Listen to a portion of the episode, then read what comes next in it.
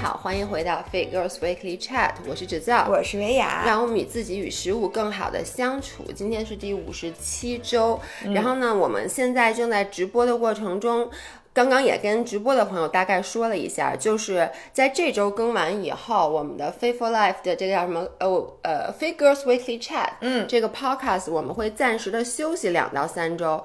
一个是因为赶上十一了，姥爷要出去玩儿，所以也录不了。还有一个更大的原因就是我们两个其实想攒一攒素材，攒一攒谈资，充充电。因为我们这个节目突然发现上一周已经更到一百期了，现在已经其实已经更了一百零一期了。咱俩他妈已经源源不断的说了一百零一个小时的话了，你能想象大家有多拼吗？因为一般的音频节目就是播客节目，他们其实是每周一更，然后呢，所以咱们这个等于是双倍的输出，然后导致我们俩之前其实我也反复说，我们两个现在有点。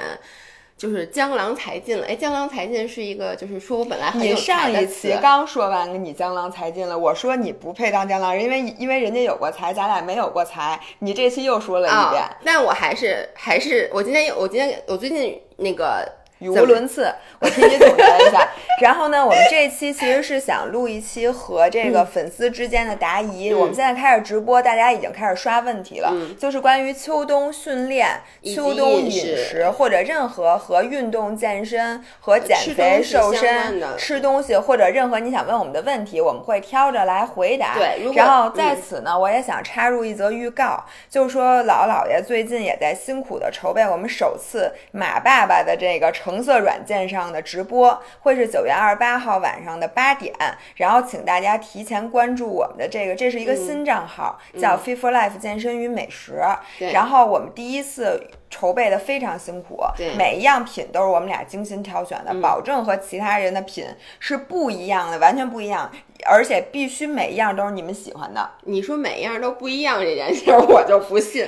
我看那些吃的，我问你，还有哪个人会用这么大的力气来推这些健康的食品？但是好多品，我看人李佳琦都推过，李佳琦推过。T B 的所有品不是啊，但是我们的这个品，这个所有的这个选择，包括价格，都是这四十多天保证最低。OK，Anyway，然后呢，如果现在在听音频的节目，我们现在开始正式的答疑了。然后你们千万不要觉得这是一期 Q&A，觉得没有主题，说我可以不听，因为你想吧，基本上所有在直播间的人，他们问的问题，你们可能都会用遇到类似的，所以我们现在好好听。我刚才已经看到很多很好的问题了。对。然后首先啊，我先说那个第一个问题，有的人说有一个人说他跑步已经跑了，就问跑步怎么减脂，说他已经跑步跑了很长时间了，然后呢，就是饮食也控制的很好，但是就瘦了两斤。来，你来给解释一下。不是这个问题，我没看到在哪儿呢？就在前面。你再给我重复一下这个。跑步怎么减脂？跑了快两个月，也控制了饮食，但是就瘦了两斤。哦，我觉得首先，呃，跑步减肥这个事情，就所有的减肥，你们发现了吗？它是一个阶梯性的。就不是像我们之前其实也说过，它不是一个线性的反馈，就是说你今天跑步，明天跑步，后天瘦一斤，然后呢再跑两次步又瘦一斤，不是这样的过程。然后像我呢，我跑步，我最开始你别说跑了两个月了，我最开始跑了得有半年，我的体重其实都没有明显的变化。但是在体重没有明显变化的时候，其实你会发现你的身材已经有一些变化了。嗯，比如说你的维度，然后你的这个体脂的这个看起起来的这个体脂率其实都会比以前低，但是你可能最开始是体重不会掉的，这是因为你的身体结构、身体成分发生了变化。比如你肌肉长了，脂肪掉了。那我们之前说过很多次，肌肉比脂肪沉太多了。就我最常说的一句话：一斤脂肪比一斤肌一斤肌肉脂肪比一斤肌肉轻。对对 对，这是这这是张学友说的著名的这是我说的哦，这是你说的。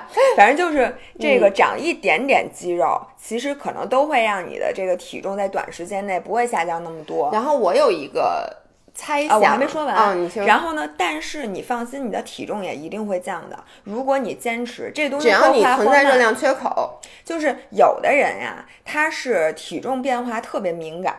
就他稍微改变一点点他的生活习惯，他体重夸叽就掉。但是这种人呢，他稍微吃一口，或者说他这两天吃的比较多，他体重也马马上涨。但是还有一种人，就是我这样的，就是我多吃多少，我可能这个月体重也不会有太大的变化。但是对我来而言，同样减脂，就是你看到体重往下降，也特别难。所以这个的。别跟别人比，而且别着急，只要你相信这个科学的这个减脂方法，你这个再观察几个月，一定会有惊喜。我觉得这不用着急。对，我想补充一下，第一就是。你你真的跑步了以后，你真的没有多吃，或者说，因为很多人他所谓的控制饮食是说我吃的更加健康了，你能理解吗？比如以前我每天可能吃外卖，然后呢，我开始减脂以后，我说我控制饮食了，我就说我吃好多健康零食，然后都把什么那个白米换成了糙米，把那个呃白面包换成了全麦面包。但是从总热量，尤其是你知道，很多人因为觉得我吃这东西健康，我就吃的更多。就是我从总量上吃的更多，其实我们必须要意识到一件事儿，就是一个东西它健康，它更有营养，并不代表着它的单位热量就更低。嗯，所以这个你一定要想清楚。我认识周围好多人都是，就是他觉得他控制饮食了，他改变了饮食习惯，但是其实他的总热量并没有摄入更少。我们怎么大吃了？是你这个有勾，就是小红书不能有勾。然后呢，第二，所以我不能去翻这个屏幕了。第二就是。你想想，你现在是不是本身就特别瘦？我在星期天直播的时候，一个孩子问我说：“说姥爷，我身高一米七二，体重九十公，体重九十斤。哦，身高一米七二，我再说一遍，体重九十斤。说我每天吃一千三百卡，说吃的多吗？说我这减脂老减不下来。我就说。”姐们儿，你是快被瘦死了，我觉得你都快消失了。所以，如果你本身就不是在一个该减脂的状态，就你本身体脂已经很低，像我刚才说那种状况，那你的身体会更加难的去让你去减去这个脂肪，所以它它它会更加努力的去维持在现在这个体脂状态。嗯，那咱们这样吧，咱们先把跑步相关的问题给回答一下。有人问说，均速跑、变速跑哪个效果好？然后还有一个人其实问的是差不多的问题，说这个稳态有氧或者 heat。哪个更适合我，或者哪个对于减脂效果更好？哎，这个问题我来回答吧，因为我正好大家关注一下，就是本周五我的干货视频，其实跟这个就有关。我做了一个关于心率和心率区间的干货视频，因为之前很多人问说，我们虽然说了不是心率越高代表着消耗一定就越大，但是 in general 其实它确实是一个有这么一个大概的关系的。于是呢，很多人就问说，那我到底应该在燃？有氧呃燃脂区间匀速的去做有氧好，还是应该比如说做 heat 好？嗯，那其实我们最后还是要说，你如果你目的是减脂的话，那其实看你的总热量，还是看总热量。嗯，然后呢，其实每个人在选择你做有氧训练的时候，这是根据因人而异的。假设说你是一个每天，比如说我比较闲，我每天能拿出两个小时来做运动，而且呢，我每次做 heat 的时候，我并无法像。比如像老爷这样很全力，哈哈哈这么做 burpees，就是我本身的身体状态就是没到那个水平呢。那么我喜欢，我比较 enjoy，就是没有那么大伤痛感，没有那么大压力的情况下去做一个比较。温和的运动，那我觉得这种人，其实我建议你就待在燃脂区间，待在 zone two 没有问题。你每天跑一个半小时，肯定好过于你做一次 heat，然后浑身疼，休息三天到四天，然后呢一周。这个你比一下，虽然说单位时间内 heat 消耗的热量一定比在那个燃脂区间，就是你的心率更低，做稳态有氧要高，但是呢，我见过的人几乎没有什么人说，那我能每天坚持做一个小时 heat 的，这种人非常。非常的少，而且就是你强度越大，消耗热量越高，必然也意味着对你身体的负荷越大，然后你需要花时间去这个怎么说呢？去康复恢复的时间也越长。而且我这两天关注一个以前我很喜欢的一个 YouTuber，那个女生她是 Gym Shark 的，就是算是代言人吧。嗯。然后呢，她以前一直都做力量训练，然后只做 Heat。嗯。然后她前两天发了一个视频，叫。呃，为什么我停止做力量训练和 HIT 了？然后他也开始，他也跟 Jim Shark 解约了。他就解释说，其实，在因为他以前是一个有暴食症的女孩，嗯，然后呢，她通过力量训练和每天做 HIT 瘦了下来，嗯，然后呢。在疫情开始的时候，因为他在美国嘛，在疫情开始的时候，他就整个人特别担心，说：“哎呀，完了，说这样健身房一关门，我不会就是又不练，然后呢，我每天又吃特多，然后我一下就又复胖了吧？”他就很担心。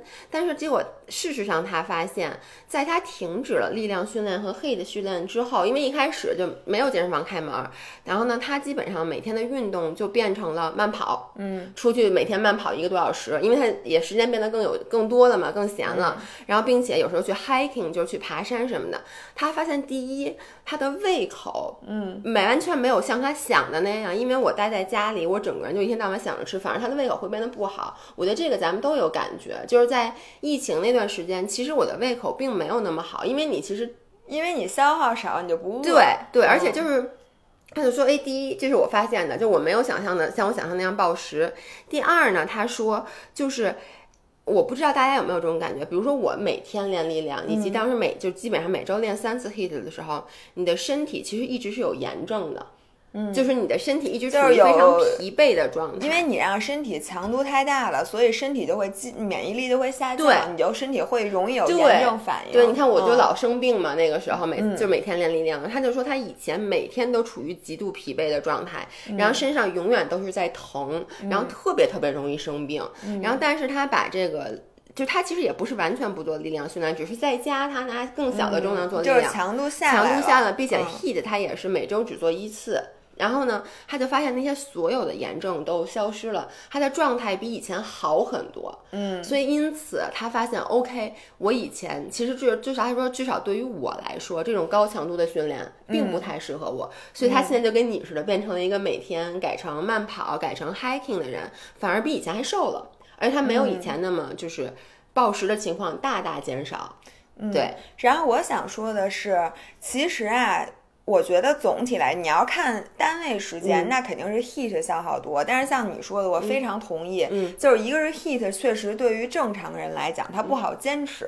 就是你每次你想到做 heat，你就哎呦就不想做。而且我还想说，好多人他做的他们根本不是 heat，他是在他是在 zone two，就是燃脂区间去做。啊，对，那等于就是说，你要不就选择慢跑，要不就选择中间歇十分钟的慢跑，那你还不如就一直跑。对对，如果你的强度上不去，你那个 heat 就是一个假 heat，嗯确实。但我就说，如果是真的 heat 和慢跑相比，那单位时间肯定是 heat 消耗高。嗯，但是呢，我觉得一般人比较难坚持，嗯而且它中间燃脂的那个 difference 啊，就会被你，比如说你中间有一天因为实在的想起 heat 就不想做，你停了一次，那折过去全都对就把它这个效果中间的差异给抹平了。对，本来就是做三次 heat 的效果，可能等于你跑五次慢跑，但是你只做了两次 heat，因为你觉得太累了。对所以呢，它它的效果就不如慢跑了。对但是呢，另外一些人，我反过来说，他就适合做 heat，对就是他喜欢 heat 的感觉。其实我就是，对，就有些人喜欢那种非常激烈的运动，我觉得特别爽，就好像李叔说他喜欢抖战绳。对对吧？那你就应该去选择 heat，、嗯你不要担心什么 heat 做几次对身体这也不好那也不好，会让腿变粗，这些我觉得大家都多虑了。对，就是你喜欢做哪个、你就做哪个，只要你能坚持下来，最后的消耗都是一边儿多的，减脂效果是一样的。其实我在那期视频里最后给的结论是什么？嗯就是说，如果你的目的是不是我刚才说那个，就是想慢慢悠悠的，就是比嗯较滑水怪一样的，就那种温和减脂。你的目的，比如说是我想保，就是最快达到好身材，并且维持，或嗯者说我希望在维持肌肉的情况下，甚至在增肌的情况下，尽量多的降低体脂。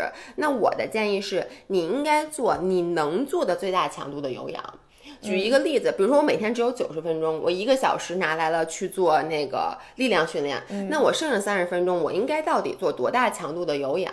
其实你就应该是，比如说我今天用。比如说最大心率百分之七十五，或者说我比较冲刺的去跑了一个半个小时，我第二天这个腿都下不了床了，更别说按照原计划再去练腿了。那很显然，你的有氧训练就是耽误了你去做其他的训练，那你就应该将这个呃这个强度再调小一点，直到你找到那个哎，我其实还是有点累，但它又不会让我第二天去无法进行下一次训练。这个就是你应该找的强度，每个人都不一样。这里面我想推荐一个软件，它叫 Training Peaks。然后这个软件它最大的优点就可以帮你算出你现在此时此刻身体可以承受的最大强度。哟，你还怎么知道的？呃，它通过你的单次训练的从心率到配速和你以往的成绩做对比，然后来算出算出你七天，就是它算出急性和慢性的训练强度，然后再根据你的恢复情况，因为它需要你加名啊，需要你什么的各个数据综合起来，就告诉你，那你现在的训练强度是多大？然后它有一个分数，反正这个体系非常复杂。在这里，我只推荐给这些比较资深的，说得好，跑步或者游泳，或者是反正就是有氧运动的这个运动员。对，大家呃，这个有机会再分享。我觉得这个大多数可能用不着。对，但是这个东西 Training Peaks 没有中文，就叫 Training Peaks。呃，就 Training 只要 Peaks P E A K S。对。然后就再大概说一句，然后我继续回答关于跑步的问题啊。有刚才有几个人在问，说我这跑步和小腿，我觉得这是一个千古的问题。就说这个跑步到底会让小腿变粗还是变细？到底会让我的身材变好还是变坏？然后首先我必须要强调一下，就是跑步所有的这个小腿问题，其实都是跟你的跑姿是有最绝绝大多数的人。你小腿粗都是因为你跑姿的问题。有一些人是说你你的配速太快了，就是配速越快的人越容易是脚尖儿落地，越脚尖儿落地就是你的重心越靠前，你跑步的时候对小腿的压力越大。嗯，小对小腿的压力越大，你的小腿越容易那个长肌肉。所以说，你如果是原来小腿不粗，你真的是跑步，你确定你是跑步把小腿跑粗的，而且一定是肌肉的原因，那我建议你就尽量的在跑步的时候不要追求用这么靠前，就是有些短跑运动员他是用脚尖着地，然后有一个扒地的动作，是有这个动作的，这个动作是一定会让你的小腿肌肉变得更发达的。就是请你要不就降低你的配速，然后呢用全脚掌，就是前脚掌的。这个地方着地，然后不要有这个蹬地、提拉的动作，这样你一般小腿就不会有什么压力。我之前得跟腱炎，就是因为我跑步的重心太靠前了，我老觉得我跟穿高跟鞋似的垫着脚尖跑，就我不能接受我的脚后跟落地，因为我我特别那么跑，他还说我说我跑步脚后跟老落地，然后弄得我每次都踮着脚跑，因为我根本就不会那个前脚掌着地，你知道吗？但是你确实脚后跟着地，你那样也不对，所以我不弄出了跟腱炎吗？你什么时候得？不是跟腱炎，足底筋膜炎。足底筋膜炎，对，反正就是肯定是和落地方式有关系的。然后第二，很多人觉得小腿僵硬，都不是因为你小腿变粗了，是因为你没拉伸。就是不拉伸，你的小腿就会一直僵，而且它会肿。嗯，所以其实就多拉伸多按摩。你过两天，如果说你休息三天，你的小腿就细回来了，那就说明你是拉伸的事儿。第三种人就是你胖了。嗯，就是你跑步，但是你吃的多，或者你秋冬你胖了，但这个跟跑步没有关系。所以，所以说，其实跑步，如果你长得不是肌肉，如果你只是觉得腿，就就就这三种情况，基本上。OK，你别别往上翻，这有两个问题，一个有人问。秋季早晨跑步的最佳时间，我还想问，这跑步还有最佳时间呢？我就是 overall，咱俩说一下观点，嗯，就是说跑步，甭管是跑步和力量训练是没有最佳时间可言的，嗯，就是你只你的最佳时间是什么？是让你可以坚持下来的时间。对，而且我建议大家不要给自己设一个 routine，就每天早上早起第一件事儿是跑步，因为这样设 routine 虽然说有可能会让你这个坚持起床。但是呢，你如果今天早上没跑，嗯，这个 routine 会让你影响你的一整天，对，它会误让你以为你其他时间就不能跑步了，嗯，其实这个对总体你坚持跑步是不利的。我建议大家就是只要你有二十分钟的时间，你就可以完成今天的跑步训练。不仅是它会让你在其他时间觉得我不能跑步，这一跑就残了。我跟你说，还有一个就是。有的人，我就是，比如说我今天定好了，我早上起来得去跑步，只要因为任何原因我没跑，他会毁了我一天其他的事儿，因为他会觉你你就会觉得又开始破罐破摔了，你能理解吗？就跟我暴食，明明今天说好了我不吃蛋黄酥，结果我一下吃了四个蛋黄酥是一个道理。然后你接下来有一个人问说每天跑步好不好？嗯，可不可以每天跑？其实这个问题你之前。回答过，就是你你来回答，我来补充。对我首先觉得从科学上来讲，呃，你可以每天跑步，但是你的强度要控制。嗯，你不能说就是我，比如说我今天大概百分之用了百分之八十的劲儿，嗯，我要求我每天都要这样，嗯这个是不健康的，而且你容易受伤，你也会容易身体有很大压力，嗯会有炎症。嗯而且其实对于科学训练来讲，这些大多数你的训练都是浪费掉的训练，嗯就不是练的越多，你跑的越好。嗯并且对于减肥来讲，也不是你训练量越大，你就越减肥成果就比别人多，绝对不是这样。所以你也没有必要这样。但为什么我说可以每天跑呢？就大多数运动员他都是，比如说第一天我是一个叫 LSD 训练，就是我是一个在心率比较低的情况下，就让我一边跑步可以一边聊天的这种情况下，比如说我练一个小时，嗯那第二天我练一个间歇，间歇是为了提高我的配速，但是间歇就会是一个很短的训练，我大概可能今天只跑二十分钟，嗯或者跑这个十个。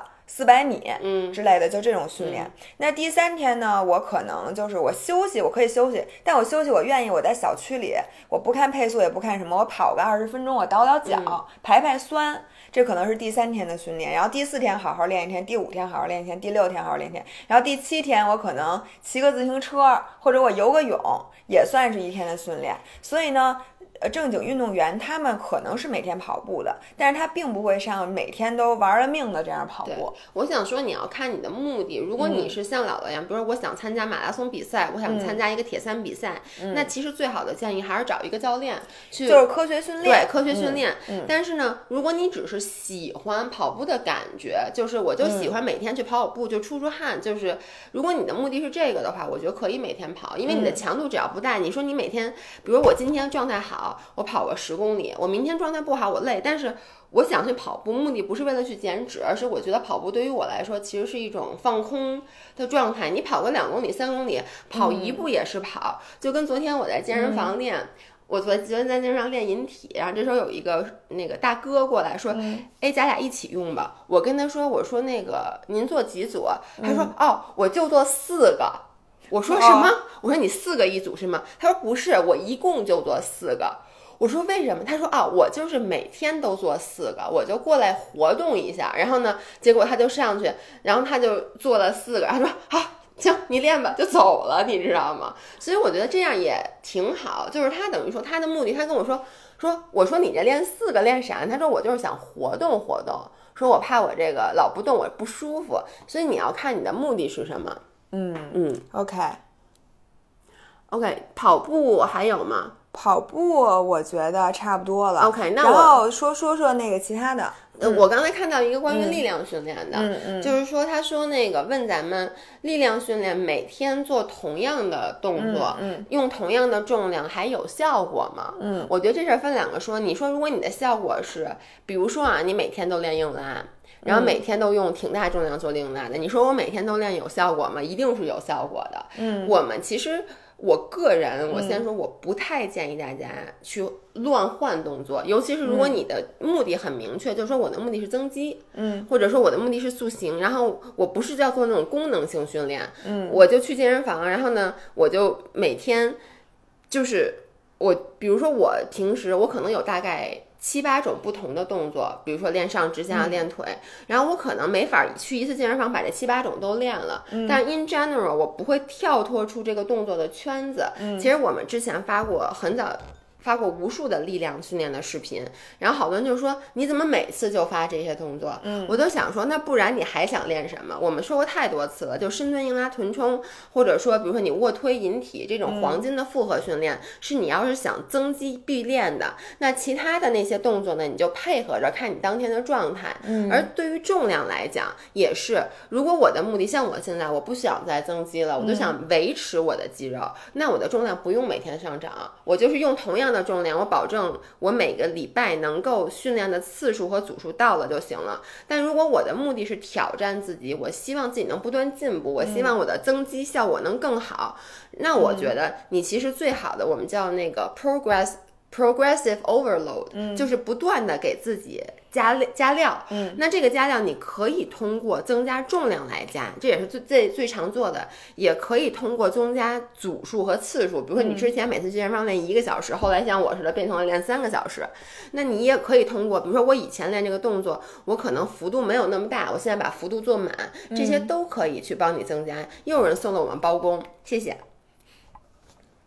嗯嗯，你说完了？说完了。哦，然后我想说的是，其实对于大多数人来讲，经典的动作肯定是最好的，因为它为什么经典，就是因为大多数人练这都有感觉，都有进步，所以大多数人就不用担心这个。那为什么还有一些人练一些其他的动作呢？就比如说我这个背肌啊，就是特别不好激活。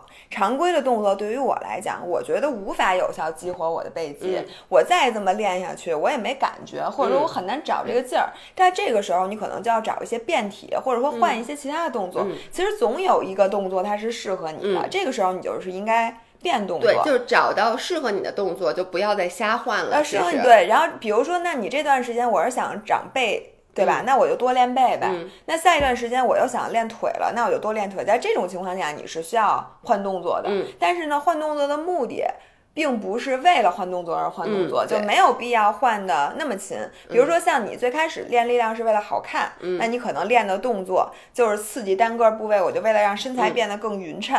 那后来呢，你练力量的目的可能像我，我是为了跑得更快，嗯，那你就多做跑步专项的训练，就那几个动作。但是呢，你每周练那么两三次，它就是这套动作对跑步可能更管用。那过两天你就骑车了，那还有一些其他动作，在这种情况下你也可以换动作。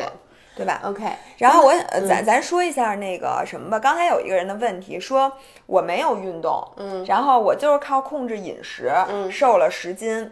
然而我发现我身体的维度并没有变，嗯，这是因为什么？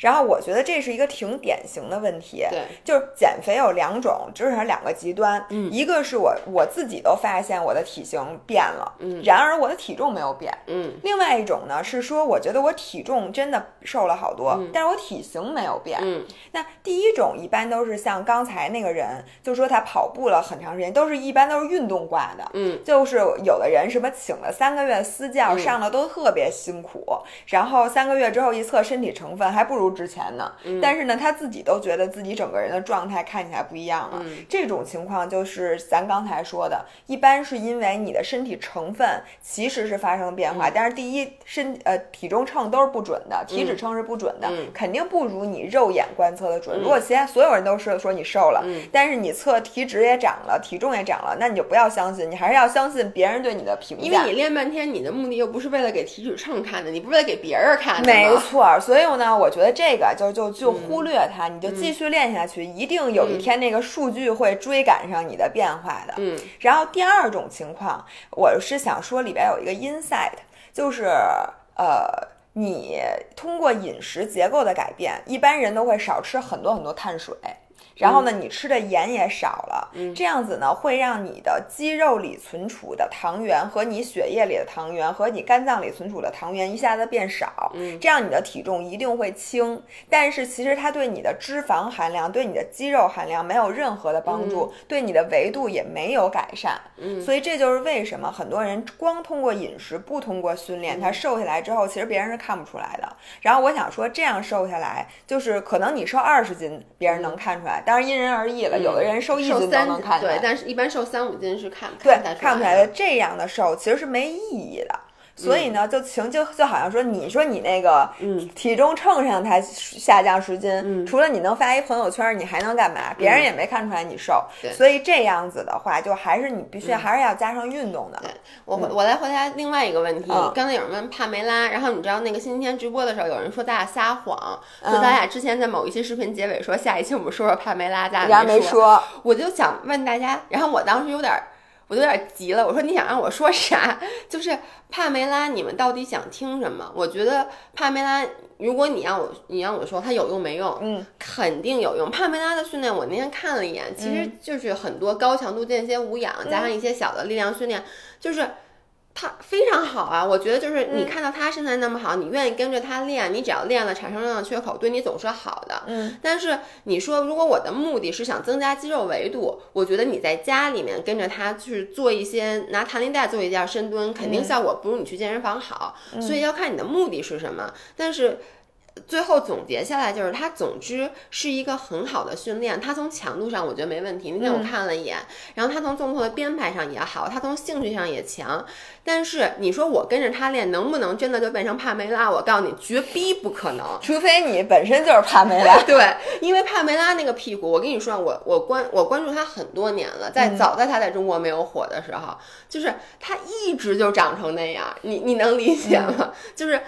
他不是因为他每天在家里。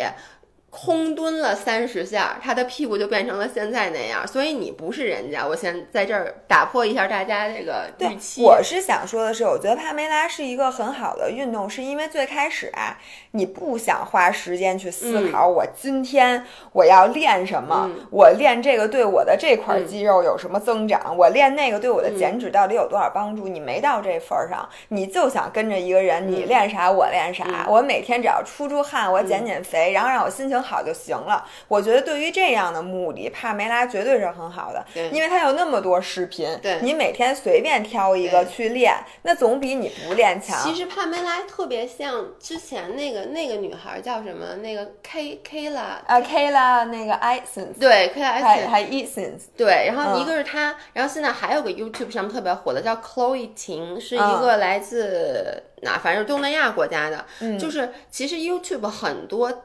就真正健身挂的大神，甚至会发视频，就是批这些人，也不是批，就是说，其实什么他这些训练是无效的。结果很多底下留言的人都反驳，我觉得这些留言的人反驳对，就是他们就说。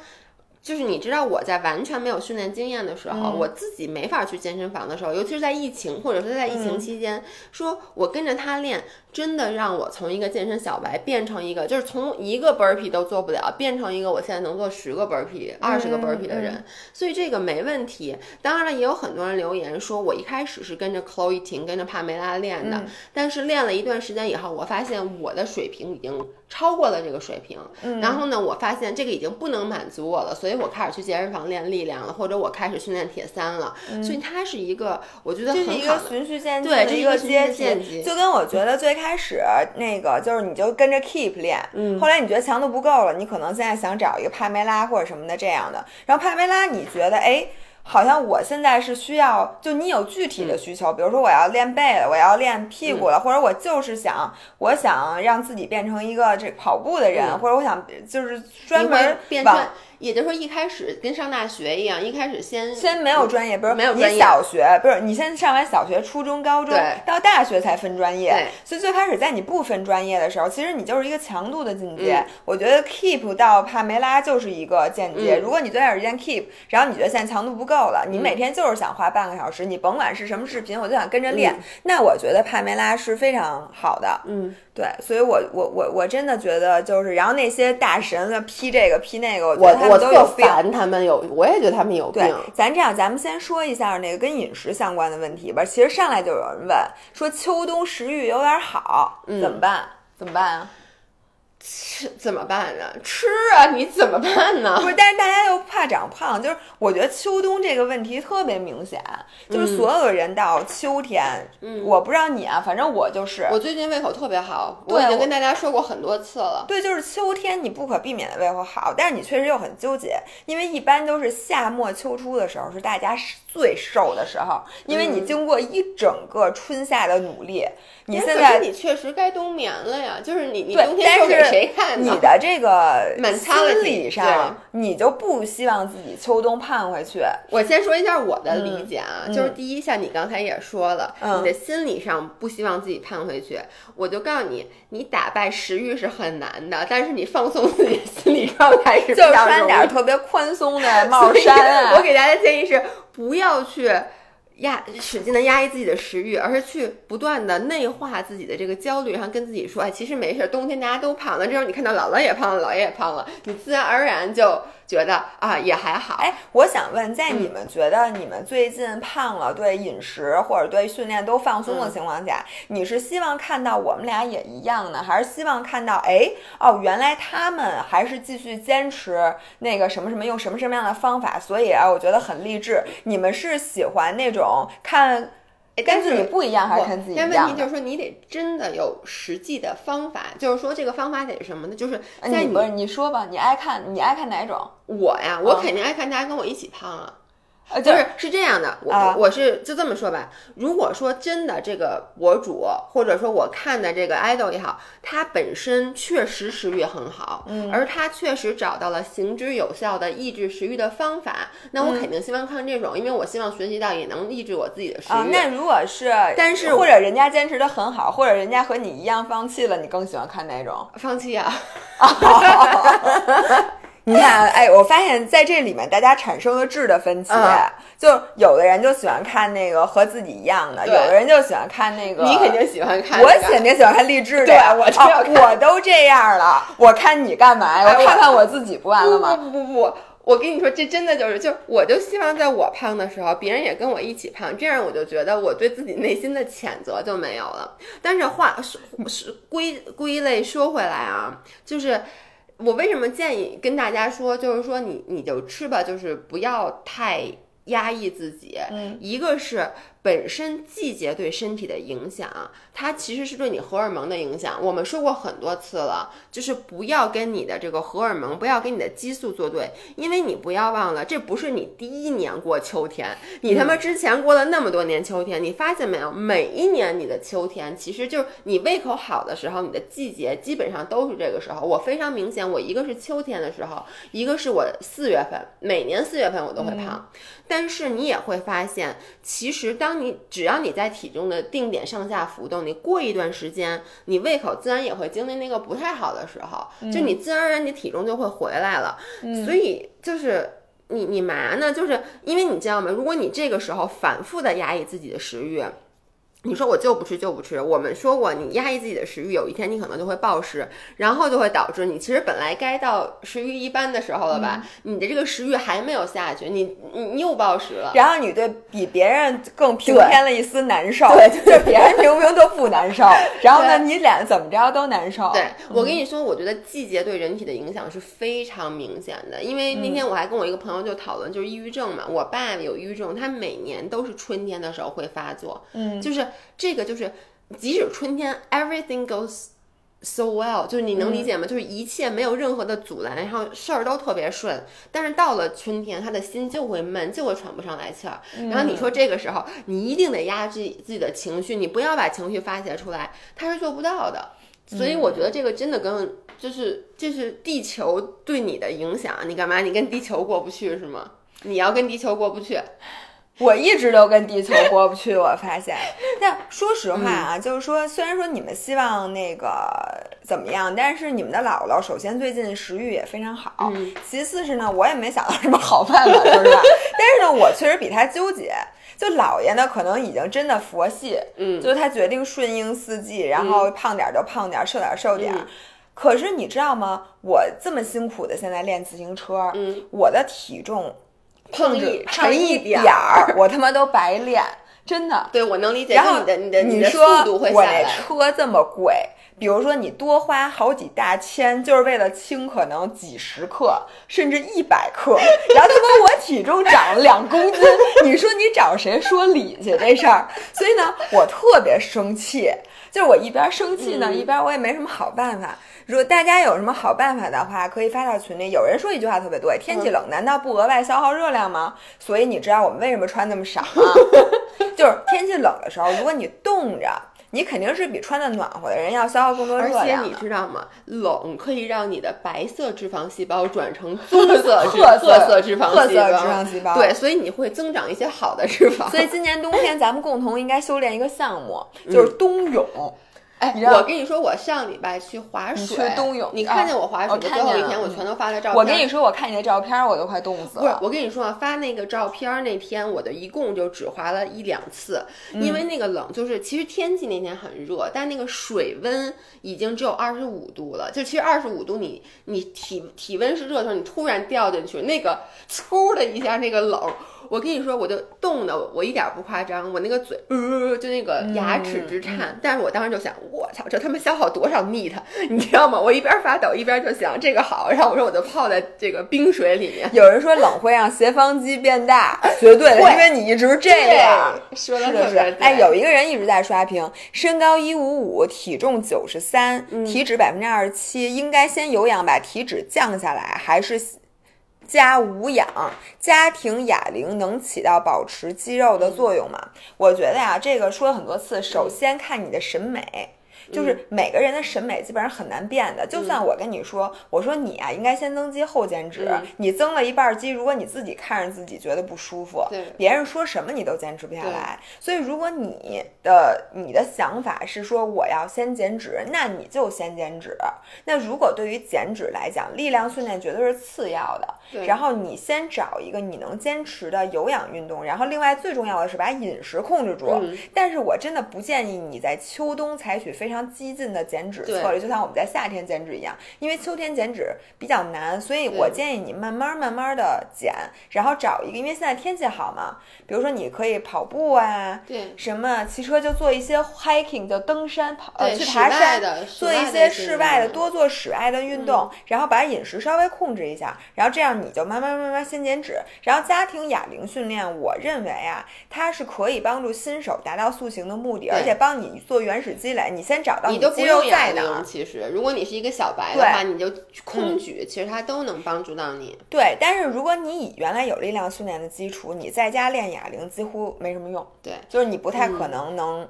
其实我我觉得大家在一开始，如果你问出这个问题，我觉得应该就是没有太长运动经验，或者就这么说，你现在还没有一个特别好训练习惯的人。嗯，最重要的你就先培养成习惯。其实你别的真的都是次要的。我我一直都觉得，比如说你看练拳击，练拳击就有氧和无氧同时都达到了，对吧？因为你一边挥动着胳膊，你这胳膊就就练出来了，然后你一边呢又一直在做这个心肺训练，所以就别想太多。我觉我总觉得好多人问这些问题都是为了逃避训练。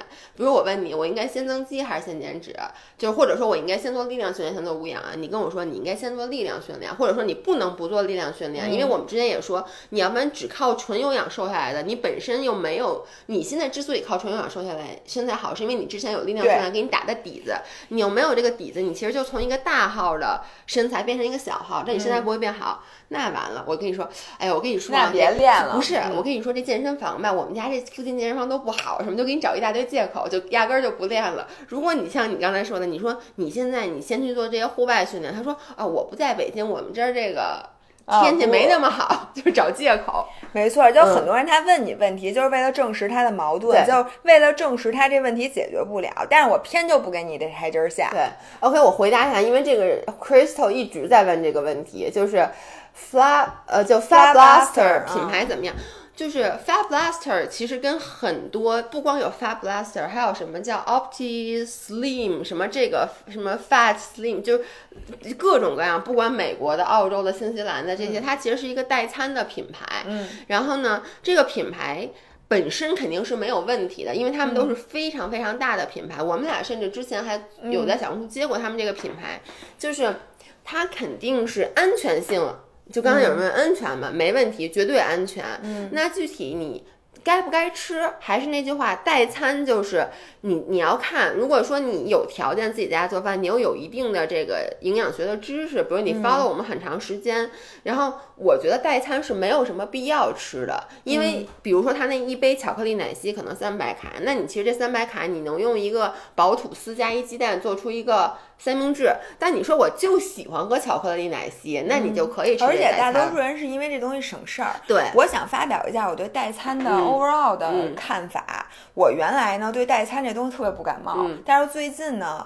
因为我们代言这个什么健康零食啊什么的比较多，然后我最近发现这东西真好，因为为什么呢？它太方便了，而且呢，就是方它方便有两个维度。第一，你很少用真的用厨房去做，大多数人他的午餐是要在公司啊、宿舍呀或者外面解决了，他不太可能说像咱俩，对，你说用什么东西替代，谁不知道能替代？他不是没地儿。好多人不知道能替能替代。对，第一个是因为这个，对，所以我觉得代餐这东西对于大多数人。来讲非常方便。第二呢，大多数人的营养学知识并没有咱俩这么丰富。对他主要是不，所以他真不知道怎么替代。你让他替代，他就瞎替代。如果这样的话，你还不如说多花一些钱吃代餐。至少人代餐都告诉你了，人家写的是什么。但是代餐呢和智商税是有本质区别的。就有很多代餐，他如果宣传这东西效果怎么怎么怎么神奇，这时候就请大家用你们的理智来思考一下，不要一看见减肥减脂狂瘦这。几个字儿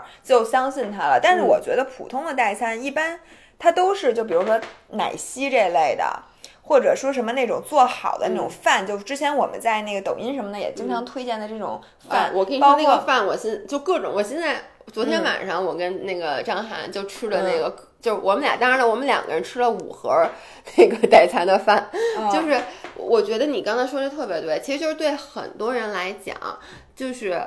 他没有时间和精力去思考这事儿，但他又得吃饭，因为你不吃饭你饿。那这个时候没有代餐，如果我就点外卖了，那这个时候你真的应该吃代餐。像有的时候。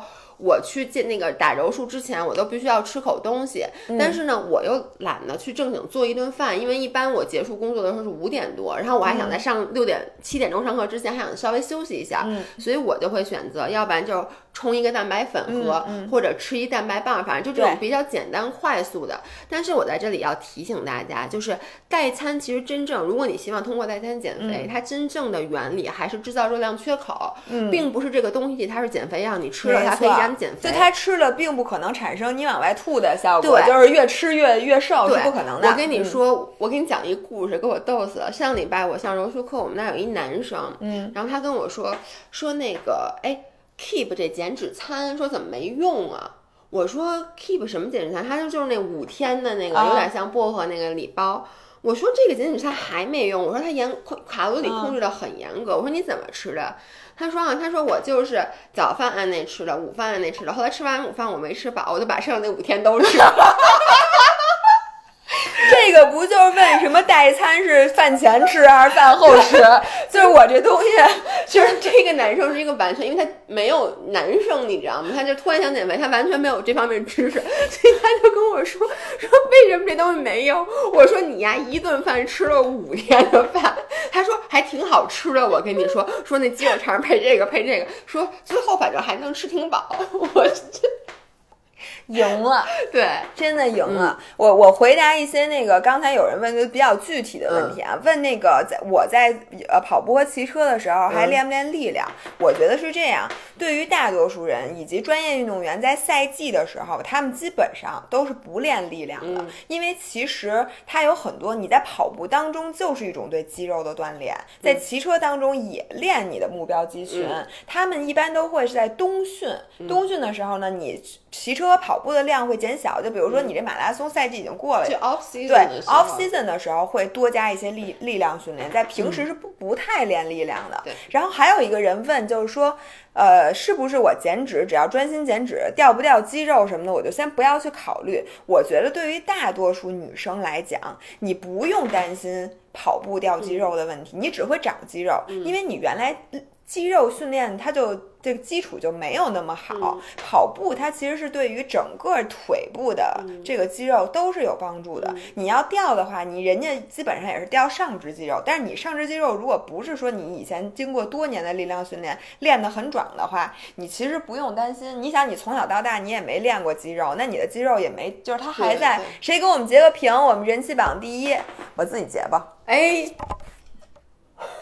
哎，好，我截了一个，就是哎，让我们的人气榜第一保持下来。大家刚刚还有什么问题？多刷，多刷屏，刷点礼物。对，多刷屏。所以我觉得大家担心力量训练掉肌肉这件事儿，其实是有点多余的。只不过就是，如果对于你平时在健身房练的比较多的人来讲，你可能会掉肌肉。这样就按姥姥说的，你其实维持肌肉含量，比如说姥爷对，维持肌肉含量，每一个身体部位。呃，每一周做十二组的训练就 OK，就意味着你去一次健身房，你就可以保住你全身的肌肉。而且我再想说，很多人说跑步掉肌肉，人家指的是人家运动员每天训练四个小时，一天两练，每天跑好几十公里，所以呢，他吃的补给是绝对不够他的消耗的。你无论怎么吃都补不回来，这当着人家人家才掉肌肉。像咱们这训练量，再配上咱们吃这么好，天天还长胖呢。你这这种人，我觉得咱们不不用不用过多的担心你肌肉全掉了这个问题。嗯，然后最后一个就是有人问铁三要不要 diet，嗯，我是想说所有的运动都是跟饮食分不开的，你甭管练什么，你必须都要注意饮食。如果你是认真的练的话。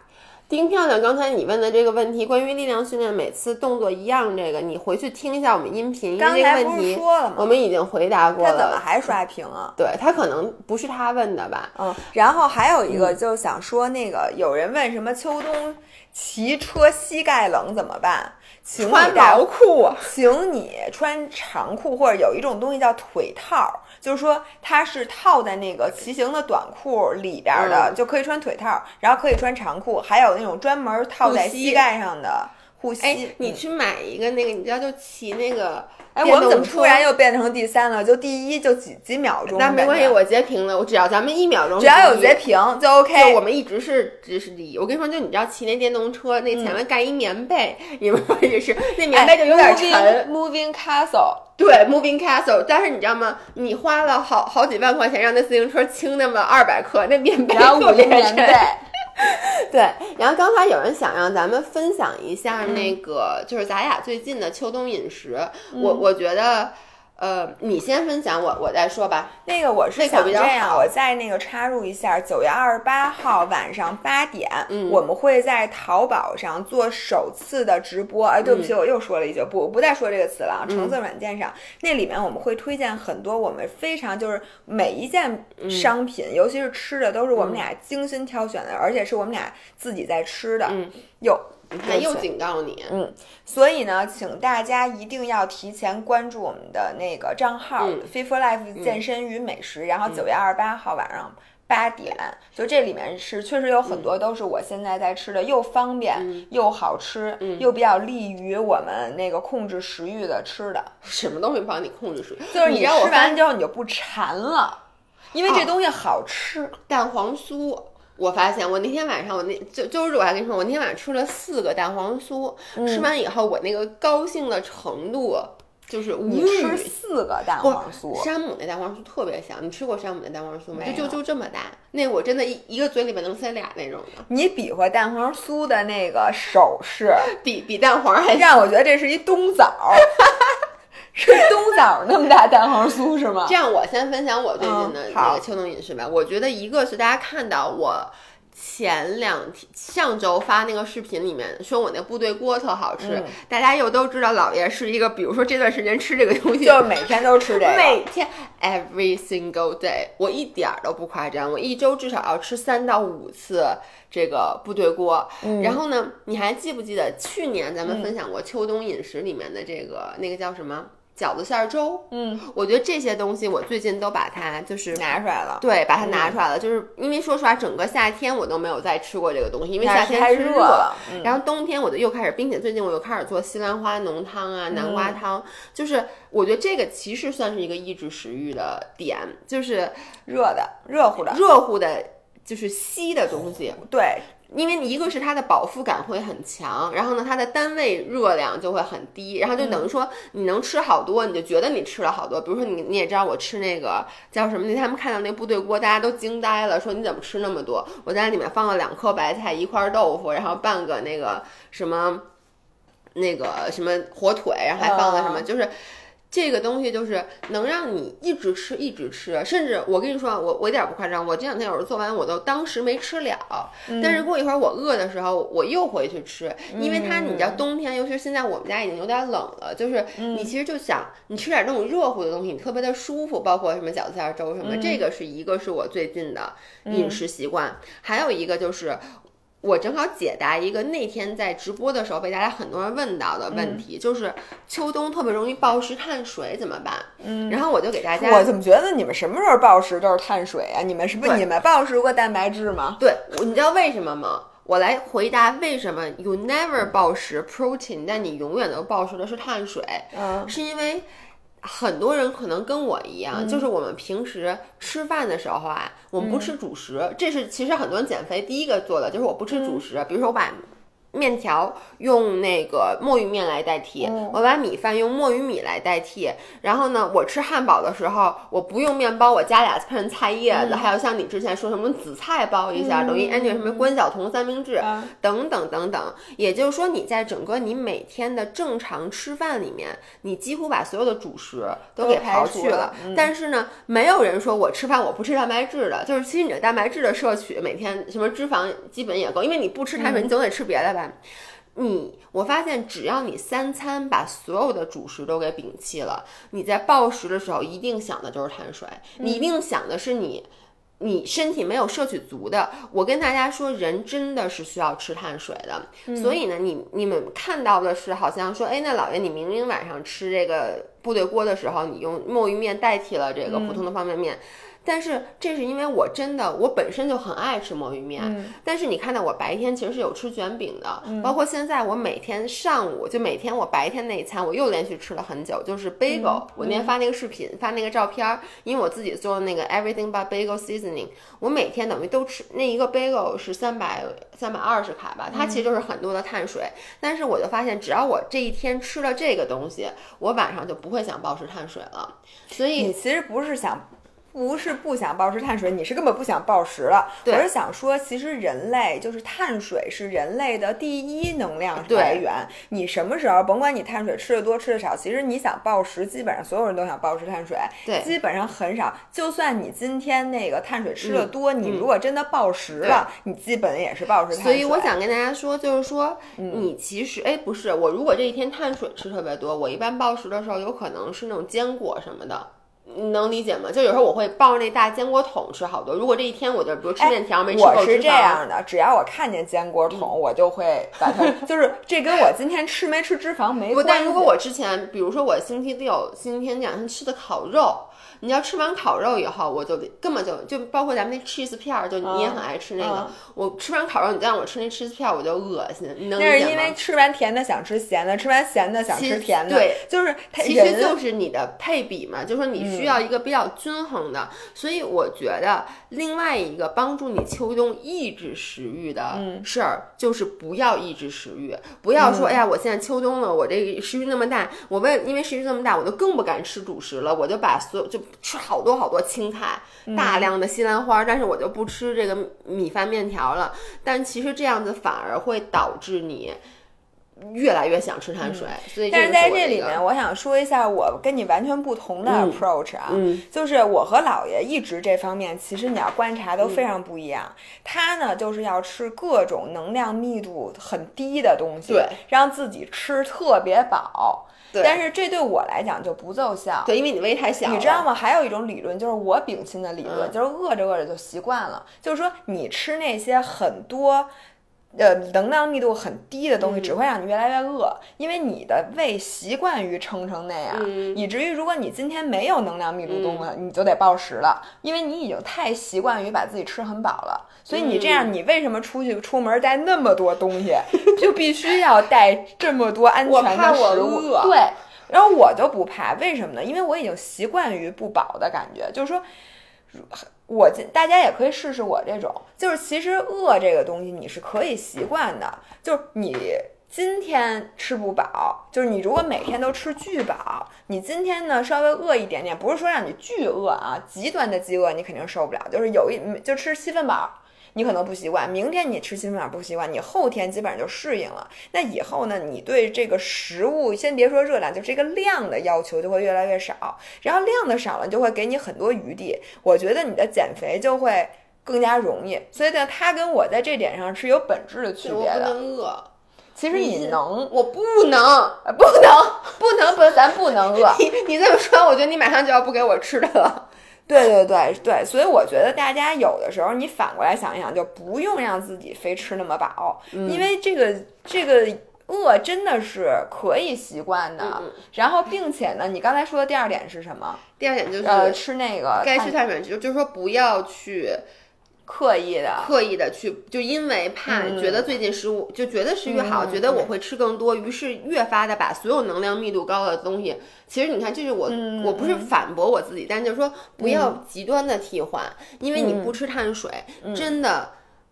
真的一定会暴食碳水，这是我多年的经验。对，但是我对碳水和我对坚果是截然不同的看法。就是我觉得碳水，因为这东西是你必要的，身体必须的能量，然后你一定要吃。所以我建议大家就不要那个坚果可以吃，就是你可以替换成魔芋面或者替换成低卡的选择，但是你不要让不要的每一顿对都替换。对你总是要，就你一天总是要有一顿是。对，因为这样你一定会在夜深人静的时候吃俩面包。然后，但是我对坚果的看法一直是不一样的。坚果，我是真的，我现在只吃这种小包装的坚果，因为我发现坚果对于我有神奇的魔力，就是甭管我吃的多撑，就我已经快吐了，嗯，我拿抱起坚果哄那一刹那，我只要吃了一个，我就会发现我可以继续吃，然后我就可以继续继续吃，并且我一点都不觉得撑。就我吃坚果一点儿都不撑，就是你让我吃那小核桃仁儿、山核桃仁儿，我能一直吃。我每次都吃到那个舌头上起泡，就在吃的过程中舌头就长泡了，你知道吗？因为那 omega six，因为你因为坚果里面除了 omega 三，它有那个 omega 六，omega 六是会让你身体有炎症反应的，所以吃多了一定就是就是咱们所谓的上火嘛。你们有没有人跟我一样？对我只买那种小小包的，我现在就每天拆开一包吃完就完事儿了。吃五包。就是你，你知道吗？那多贵呀！不是，就跟那天你，你记不记得咱们之前有一个问题，你说蛋黄酥，比如吃一吃一个就完了。然后我当时和西西，就是我们俩说蛋黄酥吃一个，就这么看着你，就是每天我吃一包。这这怎么可能呢？就是我发现这个啊，就是不靠谱的。但当然，我也买每日坚果，是因为我在做沙拉的时候啊，我发现，嗯，我发现如果我从坚果桶里掏，我每次想好了抓一把，我都会再抓再抓半把。但是那个每日坚果呢，你就撕开一袋就完了。有人说我现在吃啥都能停下吗？我不刚跟你说完，我他妈吃坚果，就我们家不能出现这种大包装，当然有点大，大包装的坚果，嗯，因为我真的就。我对坚果这东西是没有抵抗力，我觉得每个人都有 bug。就大多数情况下，你是和正常人一样的，就是你只要吃的心里身身体都舒服，你是可以停下来的。但每个人一定有那么几样东西是 bug，就是你真的就停不下来。所以大家你们的 bug 是什么，也可以给我们留言。但是咱们这期节目也差不多了。最后回答一个问题：姥姥姥爷，五二轻断食两天，热量降低不会影响基础代谢吧？其余五天都吃基础代谢以上，我觉得这个。那个孩子，请你再回去看一下我之前那篇文章，就是我讲过减脂对基础代谢的影响。就什么叫降低基础代谢？其实不存在。嗯，就是你两天热量吃的低，它不会影响你的基础代谢，但它会影响不会让影响你明天的基础代谢，只会影响你今天的基础代谢。对，但它会影响你的 NEAT，就是说你的非运动热消耗啊。因为我相信一般人五加二那两天，比如说你只吃八百卡，甚至吃一千卡那两天，你一定不会还这样。对吧？你一定就是，呃，音频的人听不见我刚才使劲的摇晃了我的身体，然后你一定就会整个人比较静息，就比比比较比较怂，比较蔫儿，对，比较蔫儿那两天，但是它不会影响你总的这个基础代谢的。对，哎，这样吧，我们今天的问题呢，就先回答到这儿。哎，其实下周咱们是不是还是可以录的呀？咱们下周就要停吗？你不是下下周才走的吗？不，下一周不是，我不就是想想攒一攒吗？卖卖关子。对，就我想攒一攒，这样我们还是十一回来，我们攒一攒，行，对吧？好的，那最后我想说一句，就我们这周五会发的那个音频，是我们俩推荐很多秋冬的，一个是我们爱用的东西，一个是那个粉丝们推荐的，还有包括情趣香水，现在就摆在我的桌上，你看见了吗？情趣玩具呢，我还想说，哎，对我一直。直想买那布谷鸟，就是非常神奇的粉丝推荐的那个秋冬好用物，所以呢，请大家敬请期待。然后咱们那个这个周周五见，周五见，拜拜。所以下周我们也不直播了，但是请大家期待我们九月二十八号在马爸爸的平台上首次直播。对，好，那今天就这样，我们下周五见，拜拜。周五见，拜拜。